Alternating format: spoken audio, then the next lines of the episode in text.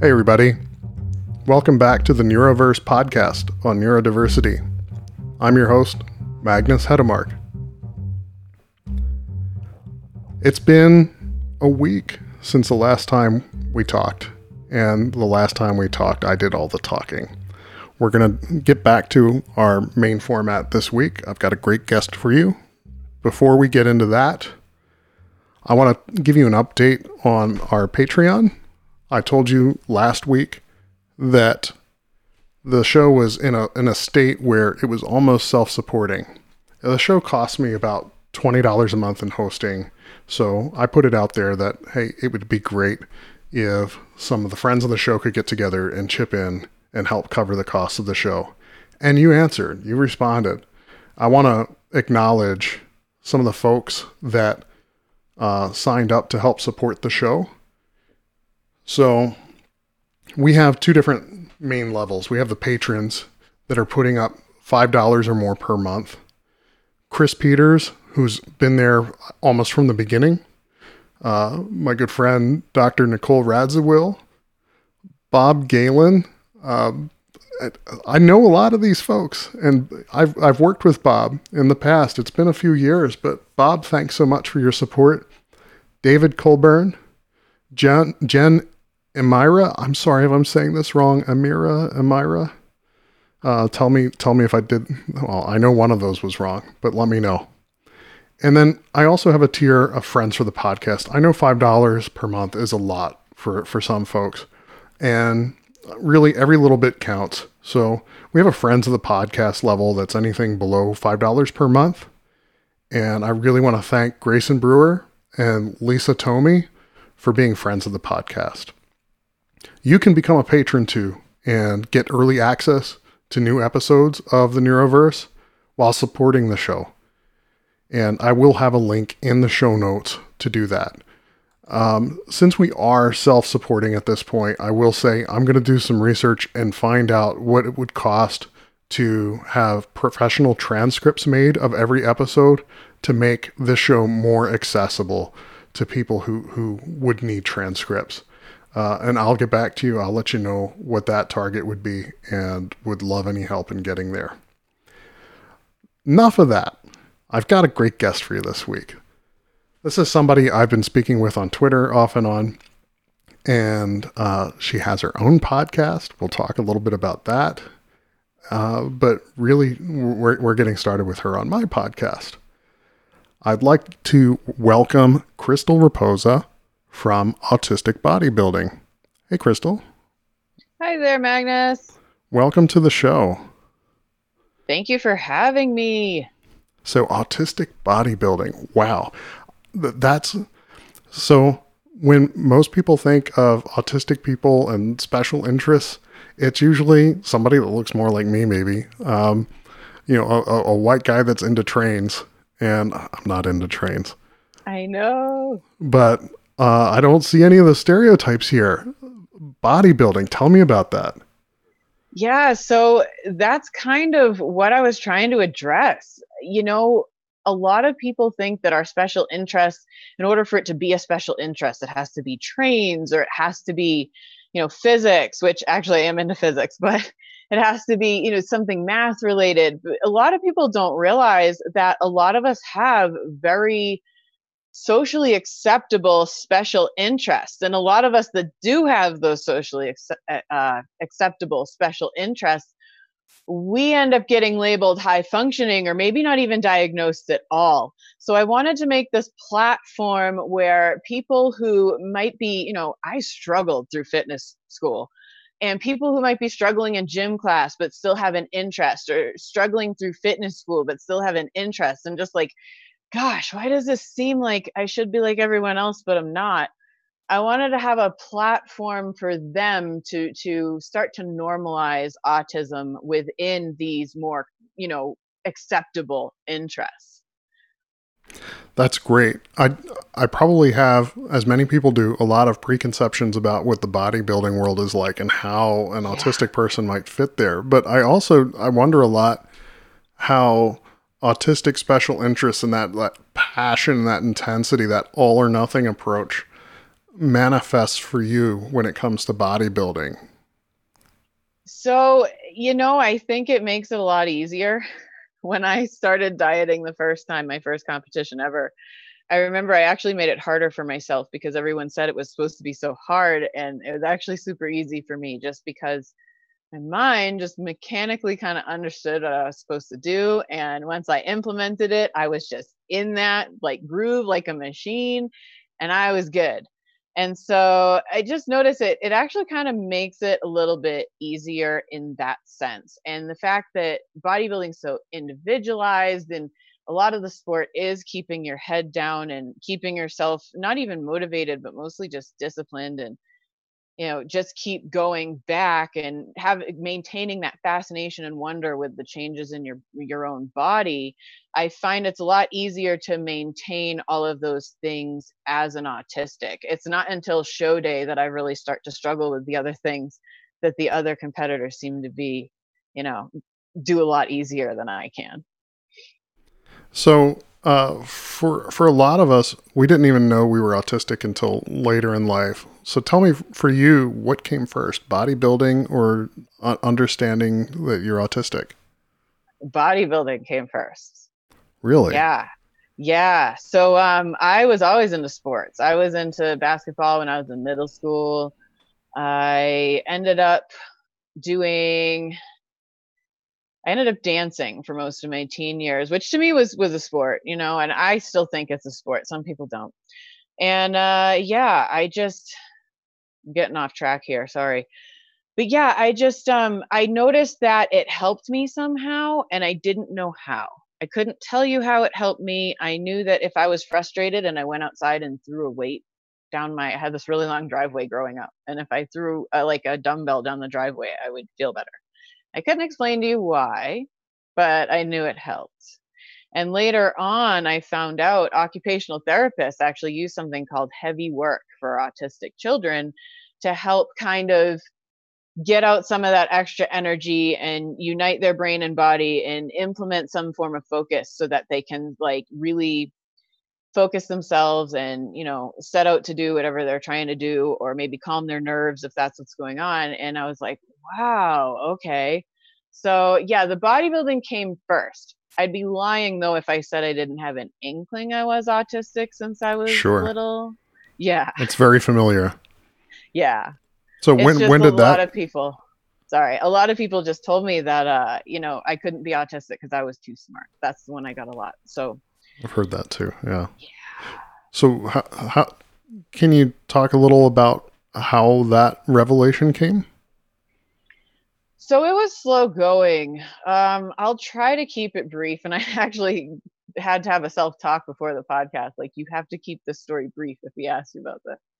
Um, so I was I started meeting autistic kids when, you know, when I was little, like most kids do. And I noticed I could communicate with nonverbal autistic kids. And I said, well, I can understand what they're saying. Why can't you? And then I started to put two and two together and realized I'm probably the same way.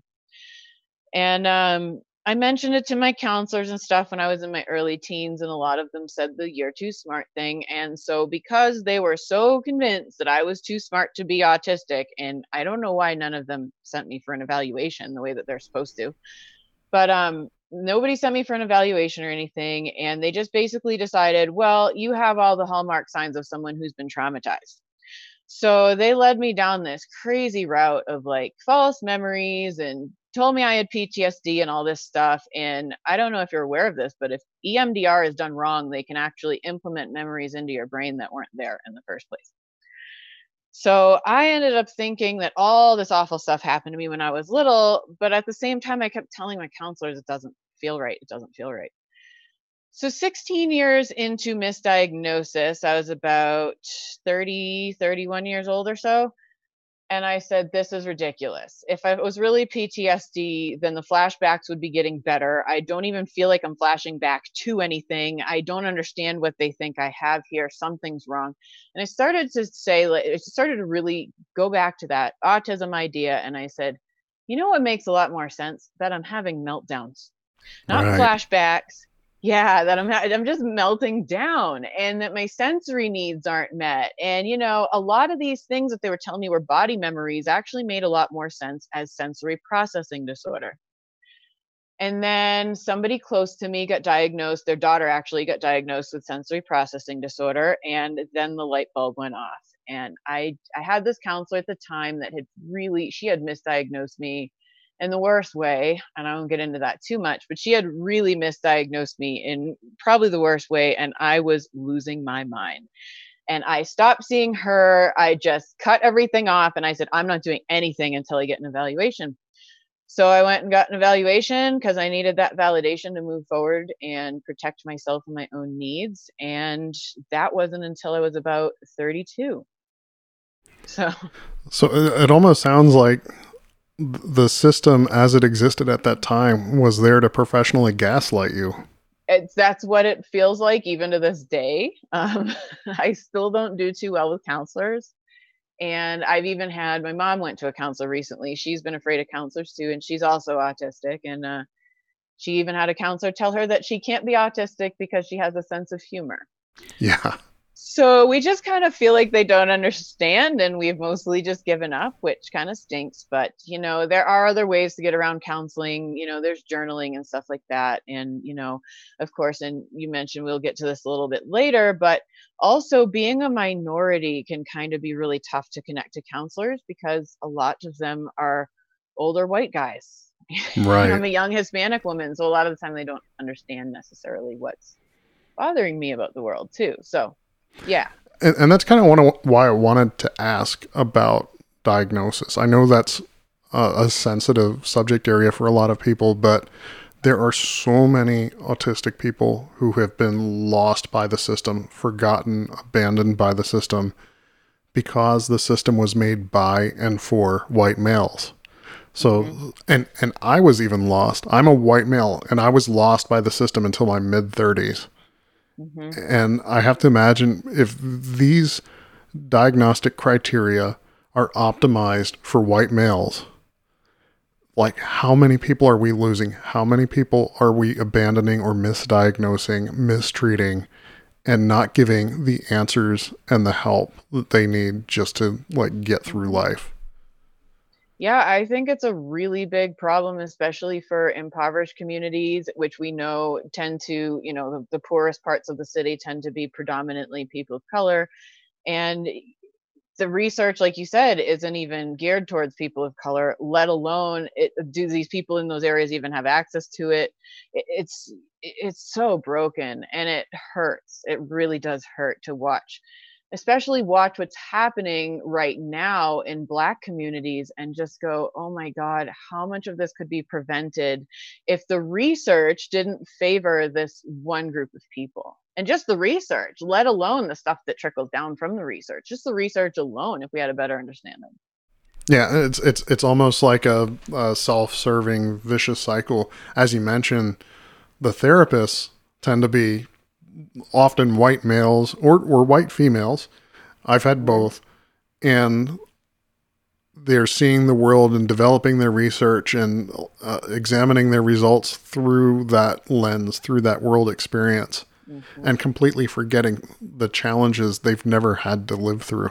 Right. Which, if I look at it, it's like no false memories necessary. They probably could have explained a lot of the trauma I had by just realizing I was autistic and a Hispanic woman living in the, you know, 20, what are we in the 21st century now?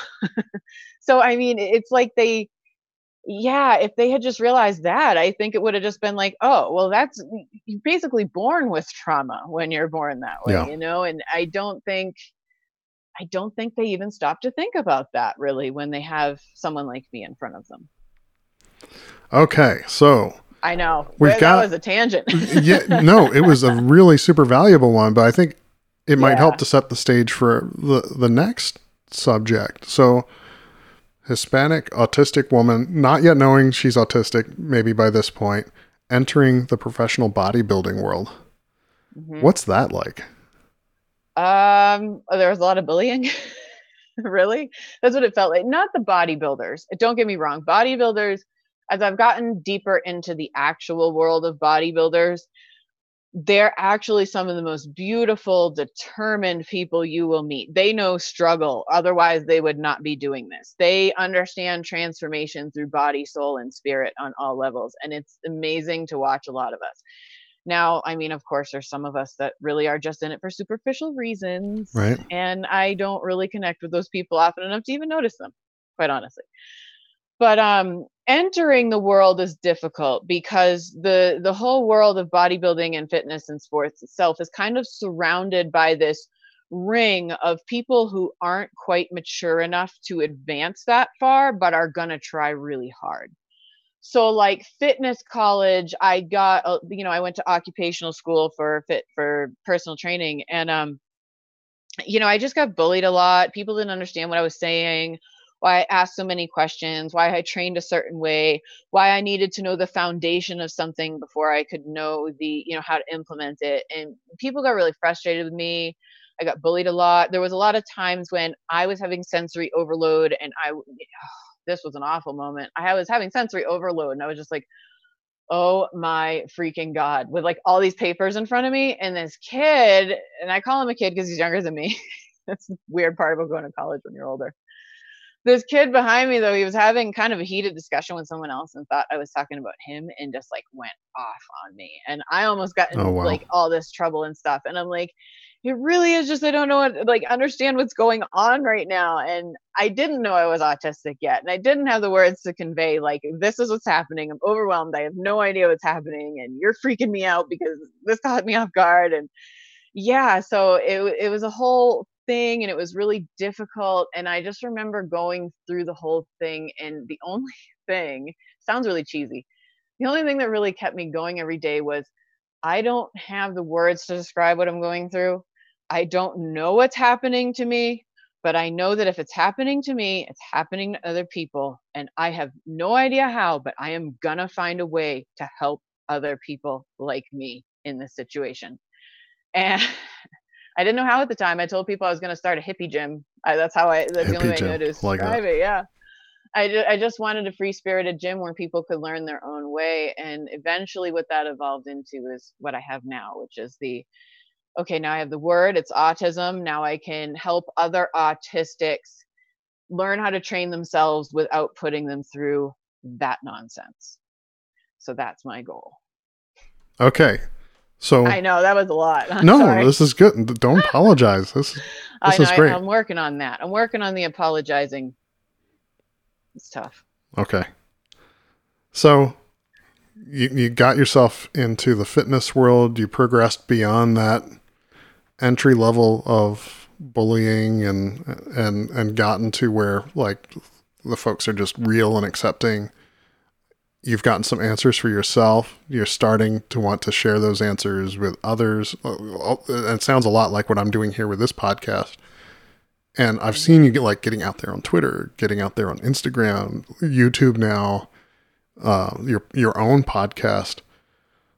Tell me about that. Like, what what's your big vision here, and how does how does all of this tie together? the big vision is really just that you know there's this generation of kids coming up that have been suggest you know subjected to ABA and all these things and they're going to need help untangling when they get older. There's no transitional programs from you know from being an autistic child to an autistic adult. And basically my focus is just to help autistic adults and uh, you know i can't help them in every way possible and there's plenty of awesome advocates out there doing, you know, helping in general. And so I figured, you know, my special interest is fitness and I can at least help in that way. And it's, I do want to add this because it's a point that I think about a lot. A lot of the time, there are a lot of fitness people who try to put autistics into a fitness regimen because mm-hmm. they act like it's going to fix them. I've seen that. And I want to clarify I don't think this is going to fix anybody. I just think it helps a lot. You know, I just had to go through three months of COVID with no gym. It was really difficult. And so, of course, I had to get around my, you know, difficulties without really a whole lot of heavy work. And, but I managed to get through. So I don't mean to, I, I don't want anybody to think that the reason I'm doing this is because I think it's going to fix anybody. I just think fitness is another tool in, you know, an autistic adult's toolbox to help them get through tough times in life. You know, when I can't hold a job because my executive too, dysfunction is too bad, at least I know I can go to the gym every day and that's something. You know, and that's not going to work for everybody, but it helps me. Right. Yeah. Yeah, and I know a conversation we've started before. I'm not going to put you on the spot with this, but no, you uh, totally can. I don't mind. I I've had this like um love hate relationship with fitness and my own body. Right. I I I know some people, many people are happy with the weight that they're at, even if it's not something that like a medical professional would endorse.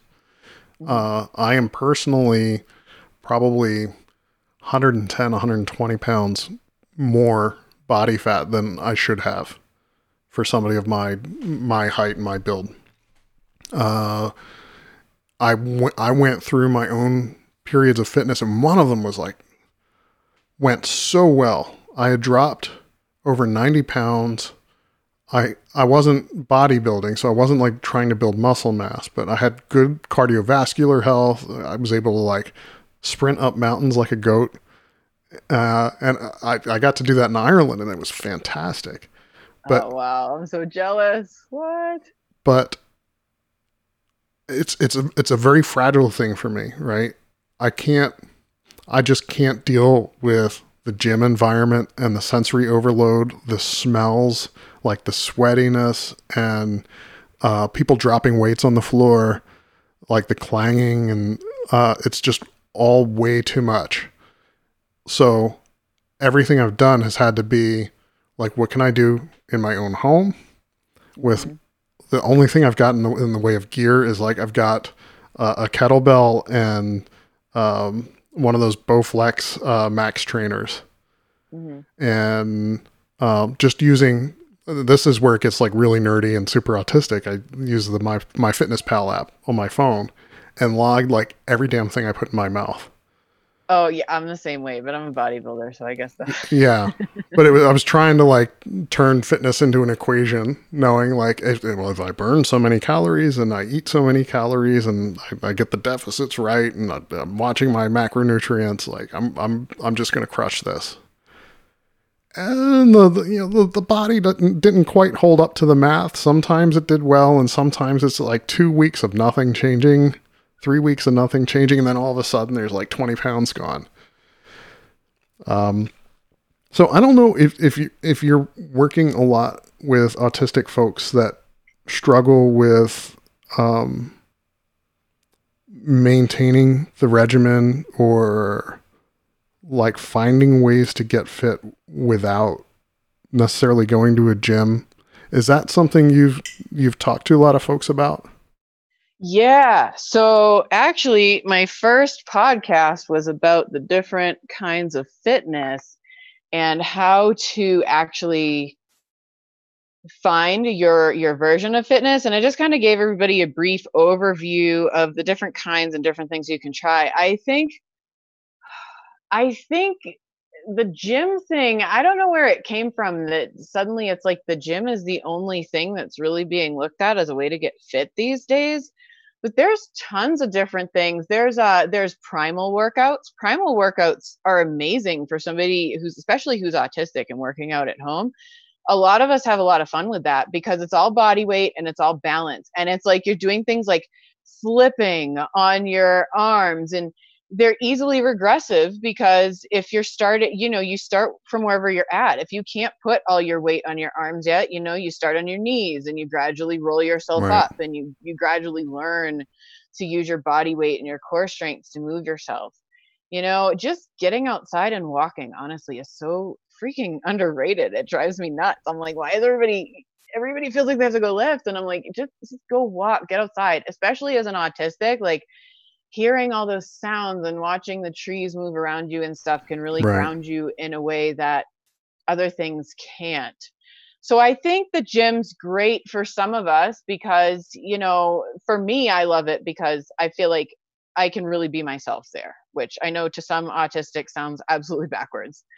But to me i feel like well everybody's kind of working out their feelings there. So if i don't make eye contact and i don't do this or i don't if, my social norms aren't great that nobody's really going to notice. So i like that. That's like my version of being social. But i can totally get yeah if if there's too many different sounds and it's inconsistent people are in and out and you don't know your machines are going to be available it's just too overwhelming. And yeah it's that's definitely time to get outside or find something else even just a hobby that you know involves a lot of heavy work. If you you know pick up something like pottery can be kind of heavy if you do it the right way uh so not ceramics uh using cement to do sculptures and stuff like that. Anything that forces you to do heavy work and then what i end up doing is helping the autistic do it in such a way that they won't hurt themselves. So maybe you don't like lifting weights, but I'm sure maybe once a week you don't mind lifting just shoulders so that you don't become imbalanced and hurt yourself right. while you're doing the heavy thing. So that's kind of my goal in those situations is to get them doing something they like and make sure they're balanced and safe while doing it. Awesome. Thank you. I'm gonna I'm gonna digest this for a while myself and see what I can change up uh, yeah i mean like like my mom she doesn't like to go to the gym you know but she well her case she just works at home depot you know she got a really heavy lifting job and she she climbs through the bays and everything. She's like in there pulling stuff out and it's a lot of heavy work. And what i do for her is when she gets out of work you know occasionally her back will start to you know get a little bit upset with her whatever and i'll just help her strengthen her core and keep her keep her spine in line so that she doesn't get hurt but that works fine for her she doesn't really have to do any other workouts besides it and that's totally okay oh my gosh yeah i remember before working a desk job uh, I worked on a fishing boat worked at Pep Boys uh, in the tire room and just like throwing tires up on shelves and pulling them down again and that kind of thing mm-hmm. and i could eat like a jumbo pepperoni pizza and just have the best abs. You know, like that was my mm-hmm. workout. Um, and then you know, going to the desk job, I could eat salads every day, and I'll be like way overweight. So yeah, you should get um if you're nerdy is, about stuff like that, you should get a Fitbit because it'll tell you how many calories you expend, and then when you log your mm-hmm. calories, mm-hmm. you'll be able to actually see the difference, and that's like it's like nerdy to the end. Having data is amazing. So happy. yeah, I I did the Apple Watch thing and that that's kind of helped too uh, when when I'm being serious about it. Mm-hmm. We talked a lot about fitness. We talked a lot about autism. I didn't want to let this one thing go. You mentioned earlier uh, that there's another intersection, being a minority, being a Hispanic woman, and I'm wondering if is there anything that you've seen uh, about the experience of being a, a Hispanic woman that's been colored by also being autistic? Like, how does it change that experience? Uh, well, I'm actually technically non binary, which is interesting because I know I'm a woman because the world tells me I am, but my autistic brain can't compute what that actually is. It's like, okay, I was told I was a woman, so I guess that's what I am. Right. And I wouldn't even honestly think to like change my body. I just don't have a concept for gender. I struggle a lot with that. I, I love this. I, whenever I we talk with autistic people, like the, the subject of sexuality and of gender identity tends to like really blur the lines from yeah. neurotypical thinking you know it's just not there for me. I don't really know what to do with it. So i mean that i mean you didn't ask with bodybuilding side but of course that plays a role in bodybuilding because i'm like on stage as a woman and you know of course people call me she and stuff but same time I'm just like what does this even mean? I don't know. Right. So that's kind of always weird. But um as a hispanic and an autistic it's you know i feel like i get a lot less leniency than white people in my interactions with like authority figures. Like I feel like people will more openly look at me like I'm weird. Like people flat out look at me like I am weird to the point where it actually would be rude if I was like okay. I think if I was anyone else I would probably see it as really rude. I just kind of got used to it in my life over time. The funny thing though about answering questions like this, especially when you're autistic and don't always un- understand social norms, is it's not until you get older and realize that other people are treated differently than you that Yeah. you even realize you've had discrimination. So I'm still at 33 looking back at different points in my life and going, oh, that person was discriminating against me. Oh, that person was discriminating against me. It's really, it's like a constant exploration. It's kind of difficult to stay positive through it, but you kind of have to, or you're going to freak out. I don't know. It's, um, if you had something more specific to ask me about that, I Well, think I might be able to answer it a little better. Sure. I, I I wonder. So, like in a recent episode, I was interviewing Wes Wade, who was telling me that uh, being ADHD was like an accelerant to the black experience in America, and that that was really profound. That one is really hanging with me. Uh, so I wonder if you notice yourself being treated differently than other Hispanic people because of the intersection of being autistic and non-binary and Hispanic. Oh, And and then yeah. and then the next thing would be do you notice that you're treated differently than other Hispanic people? By I mean by uh, by other Hispanic people. So, okay. So, uh, first of all, I don't think you can talk about this without first addressing that Hispanics have largely been erased in this country. So, what I mean by that is like um, if we, if we're Hispanic, but we look white, a lot of the time our black friends will treat us like we're white and can't possibly have any problems with the police. And we just kind of feel like we can't really talk about our experiences to our black friends. And then our white friends will look at us like, yeah, but you're a person of color, right? So like your bra- your black friends have your back, right? And you're like, they don't even get it. And Right. it, it's really it- there's this kind of erasure that happens, and you know you could trace that as far back as you know the Aztecs and this the Spaniards invading the western half of the North American continent, where they literally just melt down, melted down all my ancestors' artifacts, and just we've effectively been erased. Like the thing that sucks about disabled and Hispanic history is that, you know, at least black people have a history to say this is what happened to us. This we have proof. And i know they don't have as much proof and i know it still sucks for them and it's really hard but i think and i, I think this is important why we should get behind their fight because they do have the proof that we don't. Right. you know but what sucks for us is we don't have the proof you know when they put us in gas chambers in germany first before anyone else they didn't really document that we weren't even really people they were like get rid of them done you know Wow. so it's so hard to even know how to address issues that aren't even documented you don't even know what oppression you've been through and a lot of the time what i'm getting at here is i can't even identify a fellow hispanic out in the world with me so in order to really know whether or not i get treated differently than other hispanics as an autistic i don't know i couldn't honestly tell you so that's a bizarre it's a bizarre feeling to not entirely know how much different my experience is from everyone else. That's It's kinda profound. scary. It's it well, it's scary too because the thing is, a- and lo- and I don't have kids, but if I did, what would I tell them? How do I tell them to behave Right. around police if I don't know whether that officer is going to see them as white or black or just a person of color? We don't know how we're going to be seen until we're already in the interaction.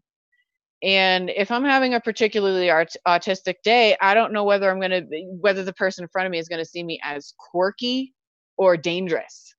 I I Mm. don't know. So it's yeah, it's still pretty much a tough question to answer, unfortunately, but I think it says a lot, and I, don't think it's an invaluable answer to say that we really well for me anyways as a hispanic autistic i really don't know how the person in front of me is going to see me until i start talking That's huge. And I'm I'm Yeah. I'm I'm almost at Well, a loss scary. for words right now because like Yeah. it it contrasts so much with the other experiences I've had on the show. And this is why I love doing this podcast. I'm talking to people from all different backgrounds and hearing things that I've never been exposed to from my own life experience or from the previous conversations I've had on this show where mm-hmm. like using the Wes Wade example again, he very much knows his identity and he very much knows when other people look at him like that he's a black man. Mm-hmm. And he knows what kind of conversations to have with his children about race in America and and and how to be safe in the world and successful. Mm-hmm. And like I I know what conversations to have with my own kids. Uh, All right. Well, I just and, totally and, lost. And, well, and also, and I'll add too, I grew up in Massachusetts and then okay. moved to Colorado later in life. So that was different too because Massachusetts has a very big Portuguese and Italian population. Mm-hmm. So, me as a Portuguese Puerto Rican, I just kind of blended in and I was treated like I was the white privileged majority. And it never even occurred to me. And it wasn't until I moved here with a huge Mexican population and the sun's always out. So I get a little bit darker here. It's a little bit more obvious. And so I noticed I got treated, and, and I mean, the police here are from like the rural parts of Colorado. They're from Oklahoma. They're from Kansas. They're from places where they might have never even seen a person of color ever. And all of a sudden I went, oh my God, I'm a second class citizen. It was right. really bizarre to feel that change in privilege. And what's even weirder for me is when I see white white people try to deny that privilege. I'm like, you can't deny like if if black people understood that us hispanics are a great example of like use us please use your hispanic friends because we know we know that there is white privilege because we get treated different depending on where we live what color we mm-hmm. are that mm-hmm. part of the year or whatever and you know use us we can back you up we we know white privilege is real we could prove it so. it's like a b testing right yeah right or it's like when a when a um trans man says, "Yeah, I was treated differently before my transition," and everybody's like, "Oh wow, see, we were right." You know, it's mm-hmm. like it's there are people that you know we we have these different we can walk in these gray areas of life. Use us. We can we can prove you right. Yeah. I i sometimes get that like i can if i work hard at it pass as neurotypical. I can yeah I, I very easily pass as straight, and it's it's um it's kind of funny to see people just making assumptions that because because I don't ter- talk in a certain way, I don't carry myself uh, in an effeminate way, that um that they feel that they, they can just share homophobic jokes. Mm-hmm. And I totally get it. And you're like, yeah, I know. But then I can wild. go into a gay club, and they think I'm this, and they think I'm straight. Oh, no. Right. And I, have I've had that happen where like I'm hanging out with my friends and you know, got a drink and somebody starts coming on to me and then they're reading me and their gaydar is not going off. I'm not gay. I'm bisexual. So I don't fit in either world right? I know. And I think it's tough too as an autistic. I don't think we give off that vibe anyways.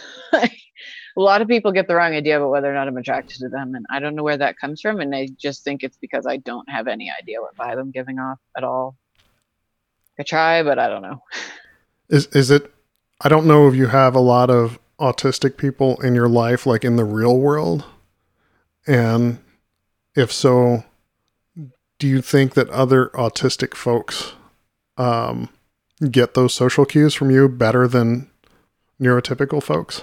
Oh yeah, definitely. And you know what's funny, and I don't know if you have the same thing, uh, you know, but I feel like us that those of us who are diagnosed later in life, we tend to a lot of our friends probably are, but they're not diagnosed. I don't know if you have the same thing, but for me, like a lot of my friends after I get diagnosed were like, oh, I probably am too.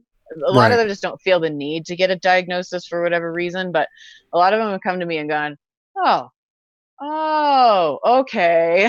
I'm like, yeah. And they're like, yeah, you know, it's that thing. So I think I do have a lot of autistic people in my life. And yes, I do think we all give off a very gender fluid and sexuality fluid kind of vibe. I think a Oh, lot yes. of us get in very confusing romantic situations with people that really got the wrong idea. So Mm-hmm. I think I see it a lot. Yeah. For sure. Yeah. I, I, I, and it, it drives me nuts when I hear getting back to the clinical folks that are always misdiagnosing us and misunderstanding us. I know. It's, it's frustrating and sometimes infuriating when they break out those old chestnuts about us being humorless or asexual. And a lot of autistic people are asexual, but that's definitely, definitely not a broad brush to paint us with. Um, or lacking in the ability to have like deep social conversations and, and pick up social cues because we do pick up social cues from one another. Exactly. Exactly. And I don't think that could be further from the truth because, you know, I think that what we lack, and, and honestly, this can be kind of a curse with the way the world is set up now, but I think we make up for what we lack with communication with almost a psychic bond to people. We like Yeah. telepathically bond to the people that we're close to. You know, I had an incident the other day. I, one of my close friends had actually had dementia, and I bonded to her so psychically. I actually felt her get upset Yeah. all the way across town and didn't know it till the end of the day when her sister called me and said, uh, my sister got really upset. Can you go check on her? And I said, Oh my God, I felt that. Like, we know we we bond to each other in a way that I think is stronger. And also we do have certain facial expressions that I've noticed is very native to the autistic community, like the bug eye thing. Right. We do this thing. when we're like, oh, it's like we open our eyes really wide. That's a, that's a very autistic expression I've noticed, and we all know what that means amongst Mhm. each other. We're all kind of just like, oh, that means that she feels a little bit weird about what she just did, you know? And I could also just know. perceive, like uh, everybody listening to this can't see us, but I can see you right now through the Zoom call that we're recording through, and I I could Right, see right. as that concept was building up inside of you, I, I could see the smirking and the smiling from inside, like the deep satisfaction that I've cognitively put this together. Now I'm, I'm figuring out how to get it out. Oh, that's so cool. I've never, you know, I've noticed that, but I've never articulated it. And I'm glad you pointed it out because we do. Like, I, that's how I know my mom gets a concept is because her face starts to light up and it means she's starting to get what I'm saying to her. She's Mhm. like, I'm getting it. And it's like, yay. Because we will, you know, our contagious amongst ourselves is our excitement amongst our, ourselves is just contagious. Like, we can feel each other's like, they're so excited because they're doing this. And like you know i stim for my clients. I do. My client you know one of my clients just went back to the gym and i was literally stimming for him. I was Yes. like yay! And the happy flapping. yeah. So it's it's you know we do. We we share a bond that i think is just different. And it, it's fulfilling for us. Maybe it wouldn't be for neurotypical but it is for us. And that's what we need. And i don't think that should be discounted It's funny. I had a coworker. I I work with one openly autistic person, and um, I I really treasure that relationship because no matter how tough things get at work, like we we can talk about it and, we have that shared experience. And uh, we spend a lot of time on video conference, especially now with COVID nineteen. And uh, I'm at a standing desk, and when I'm engaged in these work meetings, I'm up on my toes and I'm doing my T Rex walking and I'm flapping my hands and I'm stimming like crazy. And sometimes I'm on, like, I was on a call doing that. I was stimming like crazy. And this friend was, this autistic friend was on the call with me. Mhm. And she said something like, Magnus is like a shark. A shark has to keep moving or it dies. Could hear you moving through the phone well, she could see me. We had webcams Oh, on, okay. so she could Okay. see me stimming deeply. And I think I'm. It may have been lost on me, like perhaps other people on the call were getting uncomfortable with my m- movement. Mm, But she was she was right on it. She's like Magnus is like a shark. Shark's got to keep moving or it's dead. Magnus is thinking with his whole body. And it's true. That's, yeah. it's like good way of saying m- my it. body movement are attenuating, guiding my thought and my, my sensory perception of everything they're telling me. Mm-hmm. I mean, there's science behind it that we store different things in our bodies. And considering that us autistics have way more synapses and way more connections in our brains, it makes sense that we have to move a certain part of our body to have a certain thought. Yeah. Or like we have to eject a thought to get the next thought out. That's another one I'll do. My friends are like, do you just have to like, re- like throw up the last thought you had before you can think again? And I was like, yeah, pretty much. Right. Or then there's like the random recall of useless information from many years Yeah. gone by. Like, don't Yeah, ask me the name of a person that I just met last week because it's it's not Yeah. there, it's gone. But ask me the jingle to a television commercial from the 1970s, and it's like instant recall. hmm It's a gift and a curse.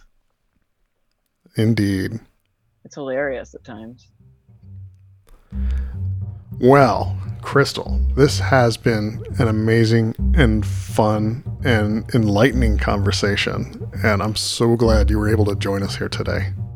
So much fun. Thank you. I hope I didn't get too excited and talk too fast for Never. anybody. Never. I, yeah. So you're out there on tons of different places. Uh, for the audience, folks who really enjoyed hearing you and want to connect with you and follow your work, what's the best way for them to do that? So right now I am in the middle of my first YouTube series on nutrition. So you can search autistic bodybuilding on YouTube, but you can find me everywhere you want to find me by just going to autisticbodybuilding.com. So that way you can find me, you know, everything I'm doing, the podcast, the Twitter, the Instagram, all of it by going to autisticbodybuilding.com. That is great. And for those of you listening to this through a podcast or through our podcast site, I've got a bunch of Crystal's links in the show notes her Twitter, homepage, podcast, Instagram, YouTube, blog. It's all in there. So definitely hook up, follow her on all the things, listen to her podcast, and hey, who knows, maybe you'll get more fit, get more healthy, and, and find a new special interest that is kind to your body and your mind. Heck yeah. Let me know if you have any questions, and I'm always here to help you guys. So, speaking of kindness, uh, until next time, please keep being kind to other people around you, especially those who can't do anything for you in return. And don't forget, also be kind to yourself. Take good care of yourself, take good care of the people around you, and we'll see you next week. Thanks so much.